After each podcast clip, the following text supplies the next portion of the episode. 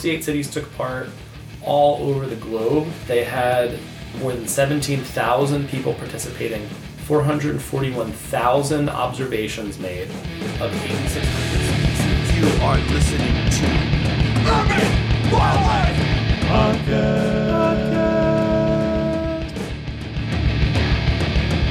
Welcome back to another episode of the Urban Wildlife Podcast. This is one of your co-hosts, Billy Brown, with Tony Croasdale. It's been a little while. We did that series of episodes about wildlife um, rescue and rehab, and that took a lot of time and energy and took a little out of us. so I think we were kind of like, we're going to work on some other stuff in the meantime. And uh, before I get too far, I want to actually, I'll say we've had some great activity on the Patreon account. We need to thank Adam Jack and Sandy Brubaker, both for recent contributions. I'm moving, so the Urban Wildlife Podcast will have a studio. He's moving to a different neighborhood in Philadelphia, don't worry. Yeah. Yeah, I'm moving to um, a uh, neighborhood called Roxborough in, in Philadelphia, and I'll be actually next two houses down from the, an entrance to the Wissahickon Park, a 1900 acre urban forest uh, with barred owls and pileated woodpeckers and red salamanders and And milk snakes. yeah, it's it's awesome. Yeah. uh, a bear showed up there not that long ago, and The bear's moving there in a couple weeks. Indeed. and I have a, a man cave, um, and that's where the studio will be. So uh, I'm buying a new recorder, I'm buying a new computer, and I'm getting some, some mics. So we're going to up our audio game considerably. Awesome. And if you want to be part of that too, you can uh, give us a little contribution at www.patreon.com slash urbanwildlifecast. I wanted to talk a little bit about a couple reviews we got. One is from a woman named Mary uh, who said, Hey, I'm new to your podcast and have really enjoyed the shows. But your intro music is loud, jarring, and annoying. I think this is mostly a generational thing, but I'll meet you halfway. And so I wrote Mary back and said, "Hey, sorry we can't agree on the music, but I'm glad you're liking the show." Yeah. So, and you know, if you're if you have friends who are like, "I don't know about the music," just tell them to skip 30 seconds into each episode, and you'll skip the music. You'll live. um, the other thing I wanted to mention is we got a great note from Doug Sponsler, who is both a listener as well as one of our favorite guests uh, slash subjects recently. Um, and he said he just wanted to drop a note to say that the wildlife rehab episodes you posted recently were amazing. Um, what is most haunting is the moral zeal of the people you profiled and the uncanny commonality that was evident among them, even if they came from different backgrounds and lived on opposite sides of the world. The wildlife rehab community gives me the impression, if you'll forgive a hasty metaphor, of a sort of monastic order.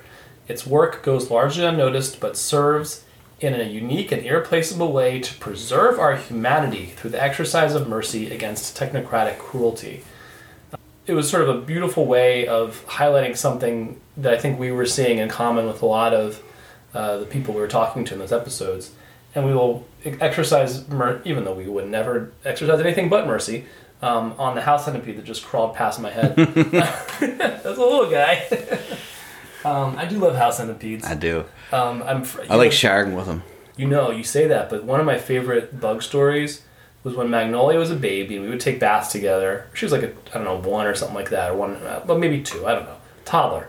Um, and we're in the bathtub, getting clean, and then um, a decent sized house centipede crawls out of like the overflow drain on the bathtub Yeah. and lands in the water. And my girl, to her credit, did not freak out. She was like, "Oh, we gotta save it." like, she didn't really say it. She have the vocabulary to say it, but like she was desperate to save that bug. And I convinced her not to use her hands because we didn't want to smush it. Um, but we scooped it out of there, left it on the windowsill um, so it could dry out and run away. Oh, and um, I have a new addition to the family Shamu. Shamu. Shamu is uh, a tuxedo cat Hey. that I um, took in. It was uh, most likely abandoned in my park, and okay. um, cats are abandoned regularly. Because this keeps happening. yeah, and in fact, I actually got on video. This is something I, it wouldn't be appropriate to share. You know, um, it'd be amazing to show, but I mean, it's for my work security camera. I think it's legal issues, and um, I might get your word for it. fired. But I have a video of a of two guys pulling up in a Subaru of all cars, uh, the you know the, the car of environmental responsibility. you know what I mean? Like of environmental be minded people, and they It uh, wasn't a Hummer, is what you're saying. right, and they uh, you know, but it's stereotypical that birders and herpers all love Subarus, Yeah. and so they um, pull up, they put a cat carrier in our trash.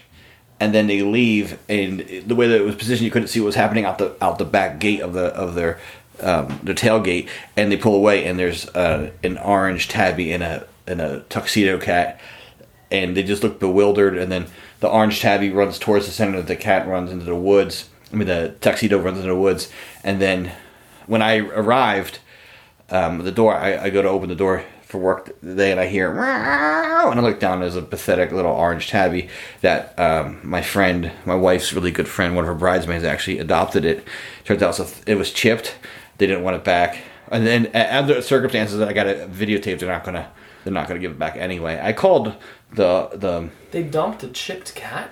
yeah, and I I actually called the the the you know Humane Society law enforcement. They never called me back because I said I got video. We can do something about this. Um, but they uh, she took it in. It was a thirteen year old cat. It's really sweet. It's doing really well. Uh, she she she she got it fixed up. And the tuxedo has been it's been like two three weeks now, and um, I saw it. I had to come back after going to see. I ordered tickets so I could go see Bohemian Rhapsody, and I left my card at the work. So I came back after the movie to get my card, and I see the tuxedo cat outside. And just yet, just today, we're getting a um, cable internet installed at the facility. Believe it or not, I've been using for a year and a half. Been using DSL, Yeah, I know. and I uh, go out back to let the guy downstairs to the um, phone lines, and I come back and I hear and there's a tuxedo cat under like some plywood, and it wouldn't let me approach it, which I shouldn't do anyway because these things could very likely. I mean, there's number two rabies, rabies, the number two rabies Yeah. vector in the state, but you know it's not ready to be approached yet. So what's you know I hate to say it, what usually happens is these things um, get hungry enough, and eventually they'll, they'll start hanging out by the front door. I'll get it into a box and get it adopted, take it to a shelter. But what's interesting is this cat is like very similar size and shape to my cat. It's, my cat's quite large, and this cat's quite large too. And where'd you get your cat? so my cat's a different story. Um, two weeks, uh, uh, two days before these two cats were dumped, I uh, and mind you, only um, a couple days after we got another tabby cat, a gray tabby cat adopted that was hanging out in the center. I come in. I have a thing for tuxedos. I said the next cat I want to get was a tuxedo, but you know, obviously I'm not going to buy a cat, right? Yeah. I come in to uh, work and I hear "Ah," like it's like like "Ah," that kind of a, Yeah. and I and I see this uh, giant, you know, uh, tuxedo cat walk up, and I'm like, all right, and it lets me pet it and like hmm, and then I let it in the building and it jumps right up to my lap and like snuggles against my neck and I'm like, all right. So I, I didn't take it home that night and I showed pictures of it to my wife, and Angie was like, "Should we adopt it?" And so we went over the next day to get it, and and he, it stayed you know in the center the whole day. But I had to put it back out because I can't you know leave it in the building unattended. And so we came back that night to get it, and we couldn't get it in a carrier because the carrier carrier's too small. so she's like, "Why don't you just pick it up?" And I picked it up, and we drove home. And Angie drove, and the cat was just snuggling on, on my neck, purring the whole time. This cat is amazing. It is so sweet. It just, it just, you know, we watching a movie. Angie would be on the couch, I'll be on the easy chair, and the cat will just jump on my lap for like half an hour, then jump snuggle up next to her, back and forth, and in in the in our bed. It, it goes from you know in between us to on her to on me. So us equally. What happened to the other tuxedo cat? It's still it's still I'm at still trying to grab it. this is the cat that was in the video, right? I know Yeah. this was it's not my cat. My cat was already I already had it before it was dumped, and I could tell because it has like a white muzzle, just like the one in the video. So my what I'm assuming is this cat's just going to start starving, And come to the door. and and because my theory is that like straight up feral cats, they're not going to come to the door, but I think that people dump pets and they they associate people with food. Once you know, once the hunger gets the better of their shyness, they'll make themselves known. Like my cat is so friendly, it was probably like immediately dumped. It's like, where's people? as much as well, first thought is is people who might get in debates with Tony about cats should will be able to tell from this discussion the dude's a cat lover. You love cats. I love cats. They're great pets. And then the other part is that as much as we res- we get mad and I think we'll keep getting mad at the big-hearted but misguided people who feed cats outside and do things like trap neuter and then re-abandon them. We should start by getting pissed off at the people who dump their cats. Absolutely, Well, absolutely. That's where it starts. But you know, we need to talk. Like I made a post uh, um, uh, recently uh, announcing that I have this cat, and I said I because this cat is cute and cuddly, I decided to ar- artificially lengthen its life by killing. You know, domestic animals and fish to, to you know to feed it, Yeah. and we need to be honest about that. Like when you say you rescue an animal, you're condemning all the other animals that have to be killed to feed it. It's an act of speciesism. To Yeah, term and and like rights folks. and my thing is my point by by driving that home is one of the drivers behind the invasive species lobby is that these pets are are you know the, these spe- the cats and dogs, but dogs don't really have a feral problem at least in America. Yeah. But we can't let the fact that we've chosen a few animals as our companions dictate environmental policy. Yeah. Dictate land management, wildlife management. Yeah. You know, and and we have to drive home the fact that these things kill, or we have to kill to keep them alive, and there's environmental implications. There's there's animal rights implications. Yeah. And you know, if you do the math, you know, if you if you euthanize a predatory animal, you save the lives of hundreds of thousands of animals Yeah. and we need we need to not let uh, the emotions get the better of us when making these decisions. And this hard line that you can't kill is is is nonsense because Yeah. you are killing to keep these things alive. No, there is no there is no such thing as a no kill solution. Yeah, and in Philly, our main shelter is going no kill. The new director announced that as the goal, and so I was looking at that article again and trying to like be be careful. It, it, it wasn't that they were announcing a big policy shift, but more the intention, and it still sucks. Well, why I call mean, you know when this um when this um I wrote my council person. Yeah. I think you probably wrote you, you made a call or two about it. Yeah, and this so this orange cat that showed up, right? My and uh, Yasmin took it, you know, to her credit, and a lovely person. Um, but this uh, when a cat before she took it, I was trying to figure out what to do with it. I made a call and to another animal shelter, and they're like, "No, we're full." And I'm like, so that means some like Great. some some like They're full. They're full. So they take. So what gets me mad about that is that means they're full of cats that very well might not be adoptable. Right. Because frankly, there's probably some cats that've been there a really long time. And here's a cat that's super cuddly and friendly. Yeah. And yeah, it's old, but like you know, you would. It's it was a very adoptable cat. yeah And yeah it's adorable. It's really affectionate and like it's doing really well. Be like, I don't know what to do. I don't. Know, or I just someone be like, I don't, I'm moving next week. I don't have the time to do this. Like I'm just gonna dump it in the park. and you're just Yeah. you're you know you're just pushing the problem off to other Yeah. in, in, in, in my case, it's a public park.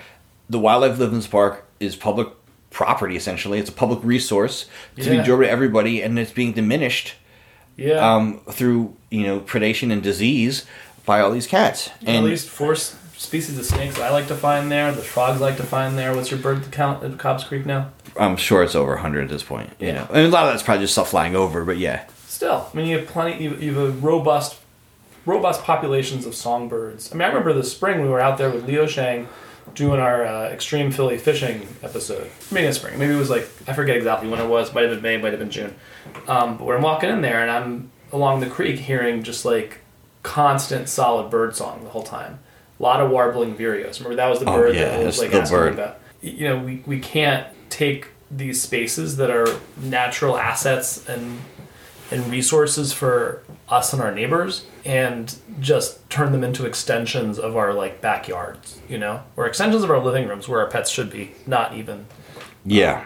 Um, anyhow so And I also I, I- I came home the other night to a, another tuxedo cat that lives on my block. Uh, And I this saw- is the most I come home. It's Halloween, and I love Halloween in our neighborhood. Um, I love sitting on a stoop and and you know sitting on the porch with Angie and giving out candy to kids. It's so fun. I love Yep. it. I look forward to it so much. I come home and I see this tuxedo cat crouch, and I look down and it has a white-throated sparrow. Yeah. Not that you know house sparrow is. You know, I mean, it's a house a invasive species, but it's still kind of sad if it was a house sparrow. But it's a white-throated sparrow. This is a bird that sings all winter long, which is rare, Yeah. uh, and it's really beautiful. yeah it is It's a it's a really attractive bird. Yeah. It would it was probably bred in the you know as close to Poconos as far away as central Alaska. Yeah. You know, and and even those birds migrate east. They don't actually go down the west coast. And so this bird could have could have come from thousands of miles away. and some irresponsible pet owner let their cat out, and now it's dead. Yeah. And so I made a post about it. I said that, and Yeah, I guess did. because it was eloquent enough, a lot of people reposted it, and then I got in a whole new breed of arguments with people who, You got some weird trolls on that thread, man. yeah. I mean, I think a lot of it, honestly, is uh, like we have a new climate now, and I think a lot to do with Trump, where it's empowered. I hope it's not just because I'm in the, the circles that care about the wildlife, but I feel like I'm seeing more pushback, and hopefully that post will be that kind of thing. The main thing we wanted to talk about today, we're going to get to a grab bag of other fun topics, but the main thing we want to talk about today is the City Nature Challenge, Tony. Indeed, I'm Yes. looking forward to it. So the City Nature Challenge is something that came out of 2016, basically a bet between Natural History Museum of Los Angeles County and uh, the California Academy of Sciences, which is in San Francisco. It's been a long time since I've been in San Francisco, but the the California Academy has a great like zoo slash museum with a fabulous reptile collection mm. of like Northern Californian snakes. I always love that. They do other things too, including apparently striking of a bet between those two museums about who could do who could who could have the better bioblitz essentially. Mm. And that was 2016 and then 2017 it spread. They, they invited other cities to compete. In 2018 they went international 68 cities took part all over the globe they had more than 17000 people participating 441000 observations made of 8600 species and this is using mostly using iNaturalist as the platform for it. We found out about it like too late. Like I remember it was March. I learned this was happening at all, and I called Robin, who would be the natural person to call for this kind Yeah. of thing. Maybe Naveen will mention in a second. Um, but I called Robin, and I was like, "Dude, like this is happening in a few weeks. Are we doing it?" And he's like, "No, we missed the registration." I was like, and and I was baffled. But his group that he works for, the Tookany Tacony Frankford Watershed Partnership, they held their own little like BioBlitz that the same time period. This is the end of April, three days at the end of April, and we resolved not to let it go past again. And so when the the sign up period came around in September, there was a lot of like that. It was a very complicated process in getting signed up. But long story short, our buddy Naveen, who's uh, active in the Delaware Valley Ornithological Club, and is Philadelphia's most prolific iNaturalist contributor um, in terms of observations. He's developing a an expertise in dragonflies and damselflies, which I find impressive. Did he, he get eclipsed by Dan Efferson recently, though? He was like way ahead of a lot of people. Dan did Dan just do a whole ton of? Because Dan's got laid off from uh, Pharma, and so he, he's been wandering around taking pictures. of yeah. So Dan time. Dan works for Pharma and makes a lot of money at Pharma, and all those jobs, like he, I guess he's he was so valuable. merged all the time. Yeah. Yeah, and he he he lasted through like I don't know five, eight mergers, and, they finally you know cut his position at you know, and he was so fed up he just he hasn't worked in a year and doesn't want to, and so he's just been iNaturalising it up like crazy. So Naveen, possibly the top contributor, maybe second. But Naveen signed up, and so Tony, Robin, Naveen, and I are the organizing committee for Philadelphia for City Nature Challenge. But we just want to highlight this. Now, you, wherever you are in the globe, there's not a bad chance your city is involved with this. Um, so look it up, citynaturechallenge.org. You can find the list of contributing cities. I know we have listeners all over the world. For example, Tony, do you know what our, aside from the United States, our top two countries are for listeners for this podcast? Wasn't it England and Japan? Yes, you nailed it. Yeah. So, like Canada comes in fourth, like after, including the United States, which I'm kind of baffled by. I think we'd have more people in Canada than we'd have in Japan. They, I feel like it's like a David Hassel, David Hasselhoff joke. You know, they love us in Japan. We're like a cheap trick or Yeah. you know, or Deep Purple. But yeah, so we got fans in Tokyo, for example. Look it up. Um, get involved with your local city nature challenge, and even if you're not officially participating, maybe April 26th to 29th, which is the, are the dates this year, can be a time for you to go out uh, in your city and observe some nature, take some pictures on iNaturalist, and share it around.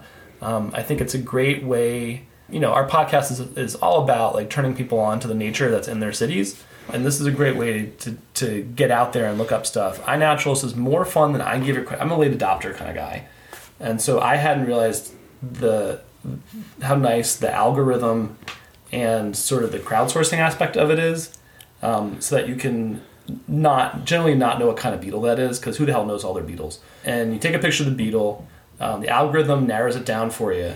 Uh, it might even suggest a specific one, and then you're you know we're all nerds of some kind. I'm the I'm the reptile amphibian guy who likes to go through and ID other people's pictures of toads. Somewhere out there, there's the beetle nerd who, and hopefully a couple of them who are there and will agree that what you saw is a six spotted neolema to take one that I I had fun with this summer. You can observe stuff without having to worry that you got it right. You know, like you can just take a guess, and other people are going to help you out. Philadelphia is going to kick everyone's ass. Maybe not Houston because it's further south. But Yeah, yeah, it's it's not the ideal time for us. A lot of things won't be quite leafed out yet, and flower, and a lot of insects aren't gonna are just starting and are gonna be in like small life stages. But it should be really fun. I'm already planning a big day on the that Sunday. Yeah. I'm gonna get school groups on the Friday and Monday. I'm gonna go out with them. Saturday I have to work, unfortunately, but I'm gonna my my activity is to do this with at the Fox, at Fox Chase Farm is a festival that day, and my activity is going to lead people on on a naturals walk. Nice. So I'm going to be doing four days straight of it. And we're, we're we've been contacting groups all over the Philadelphia region. Um, all the count we're doing Philadelphia and all the counties that na- that that neighbor Philadelphia.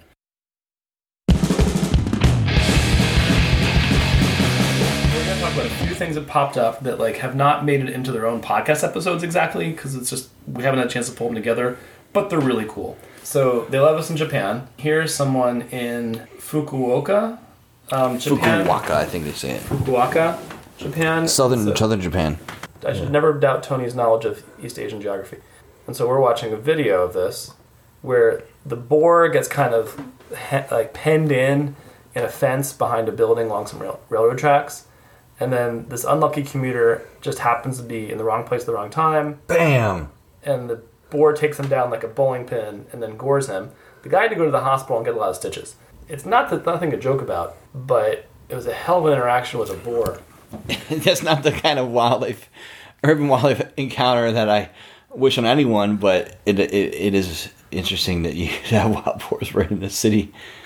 It is, Yeah. and there's they're in a lot of cities. I assume they're native there. Um, They're totally native. Boars are urban in a lot of places. Berlin, most famously, we'll get to that in a second. We had an episode back in 2016 called Urban Caracals and Barcelona Boars. And that's when you can go listen to about the boars of Barcelona, Spain. So we'll say it everywhere from Barcelona to Japan, they got wild boars. It's kind of like having something that's maybe as heavy as a deer. I guess they're a little smaller in Japan than they are in Western Europe, but like still a decent sized animal with re- with ra- as they always say razor sharp tusks um, and smart. Generally not too bad. I understand unless they get wounded or freaked out like this one was. I like to talk to somebody about like the um, idea that domestic pig, in its own lifetime, if it gets re- released, starts morphing into having like Like what is it? What happened? Does it does it does it somehow shift? Like it's yeah, because I heard that I've heard that something like so that? mo- and that their tusk enlar- their their tusk enla- enlarging. I've heard nothing about this. and and and like you know it just one being released and i've heard it so often that it seems like there has to be some truth to it but i i, I need to look at the literature and and find out how that how that takes Something place. If you get really hungry, you can do like this guy did in a Berlin supermarket parking lot, which our German frequent guest host um, Christian Hunold forwarded along on Facebook. It was in Spiegel online, and it was the headline was 80 year old slaughters boar on supermarket parking lot. So a guy apparently and shows the implements. wow He's got a long knife and a hatchet, or I guess technically an axe. Robin corrected me on that. It was a guy who was already a butcher, so he knew how to do this. But somehow he had been feeding the boar and like got it close enough, and then like stabbed it, wow and and then um, started dismembering it. And then they found him in the parking lot with his wife and like half of a boar carcass.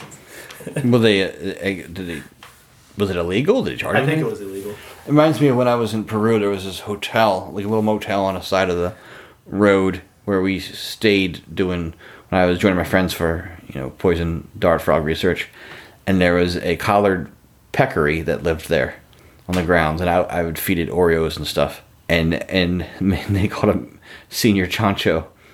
And then one, and then one someone told me that there used to be two, and then they rubbed their belly. If people don't know, uh, collared peccaries are, are one of the I think there's like three or four species of New World suid There's these, you know, these Sounds about right to New me. World Pigs, which is a great name for a band, New World Pigs.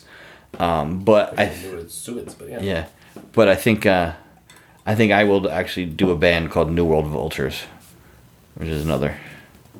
I'm working on this, This band. podcast is a never-ending font of, bond, of band names. You already had gr- creeping growth form I know. that you It's still true. haven't used.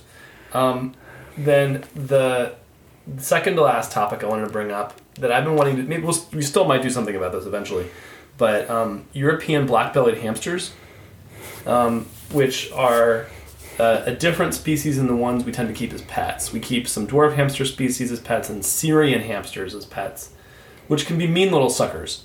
Um, they're well known for like killing other hamsters uh, if you put too many in a cage. But apparently, the black-bellied hamster is a steppe and grassland species in central Western Asia into Central Europe, and in Central Europe, they've been in decline because of um, uh, mechanized like monoculture agriculture, um, and they live in grasslands, and that's been you know been all plowed up and turned into I guess wheat fields, cornfields. I'm not sure what. But so these guys hold on in grassy areas in cities in their range.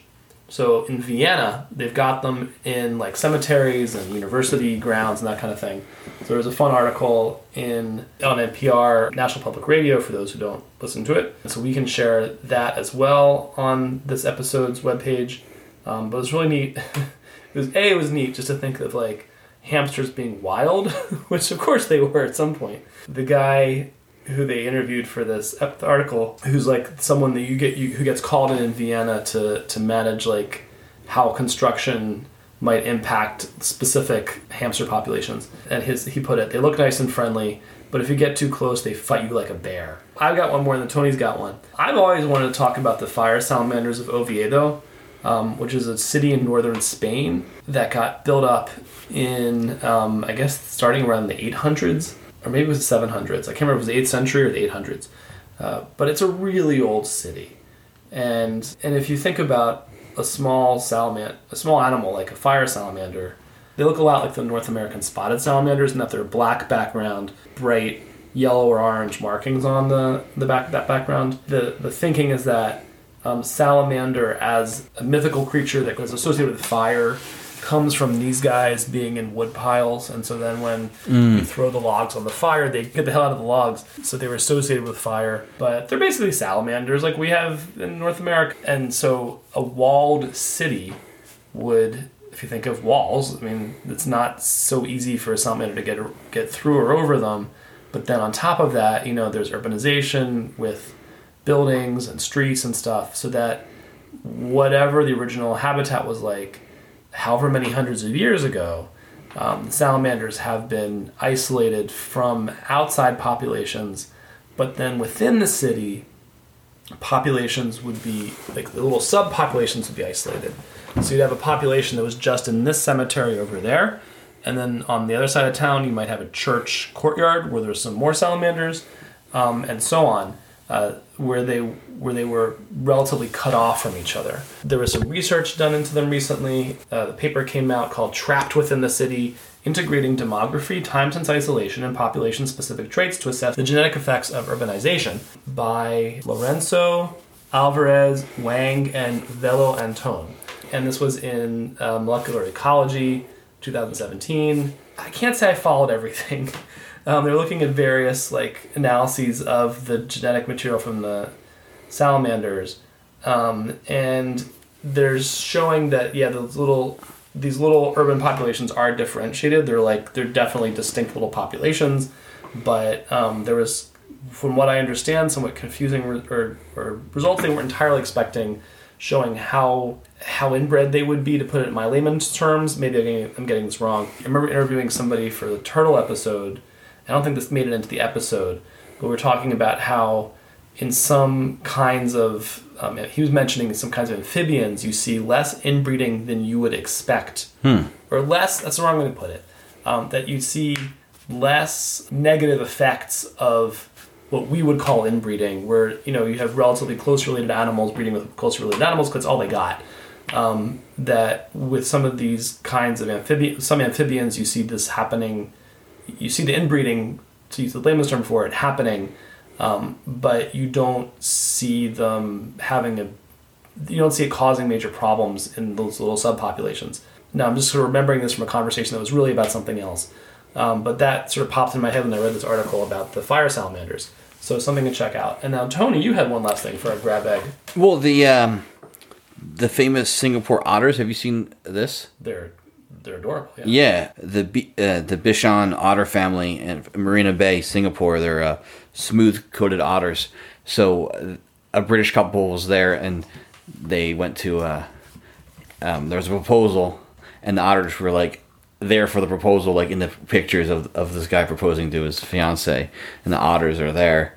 And so I just really this is love that there's a a place because you know I I've been in that part of the world and like I've seen like otter crap on like boardwalks or whatever, and like you know otters are tough, you know, to see uh, often. It's strange, like you know Billy and I are in the woods all the time, and we live in you know there's otters in here, and there's We population. see them on camera, like the Yeah. the fish cam at the Fairmount Dam. It Sees they. the yeah, they're in Dam, they Philadelphia. We have friends that Yeah. have photographed them.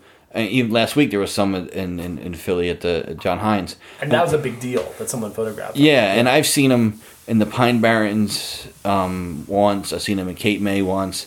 I've seen them in Florida, and I've seen them in Vancouver. And that they're urban otters in Vancouver too. They're right in the harbor there. So I mean, we do have. I mean, there's the videos of those otters playing with a golden retriever. So there are populations of urban otters in marinas in in the states in Canada.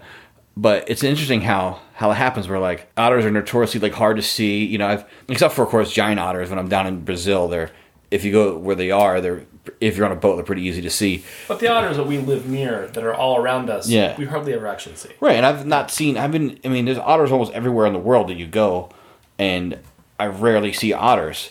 You know, and and uh, it's unbelievable how like just certain populations become urbanized and tame, and, some And don't. We're looking at a picture of this guy on his knees with his fiance that's standing there next to him, you know, looking at the ring, and there's one, two, three, four, five otters that kind of frolicking Yeah. in the foreground. These are pretty s- small otters. Our river otters. I mean, they're not giant otter size, but river otters are they're pretty big. They're They like make it look like they're- they're the audience. They're like kind of looking at them. yeah, this is awesome.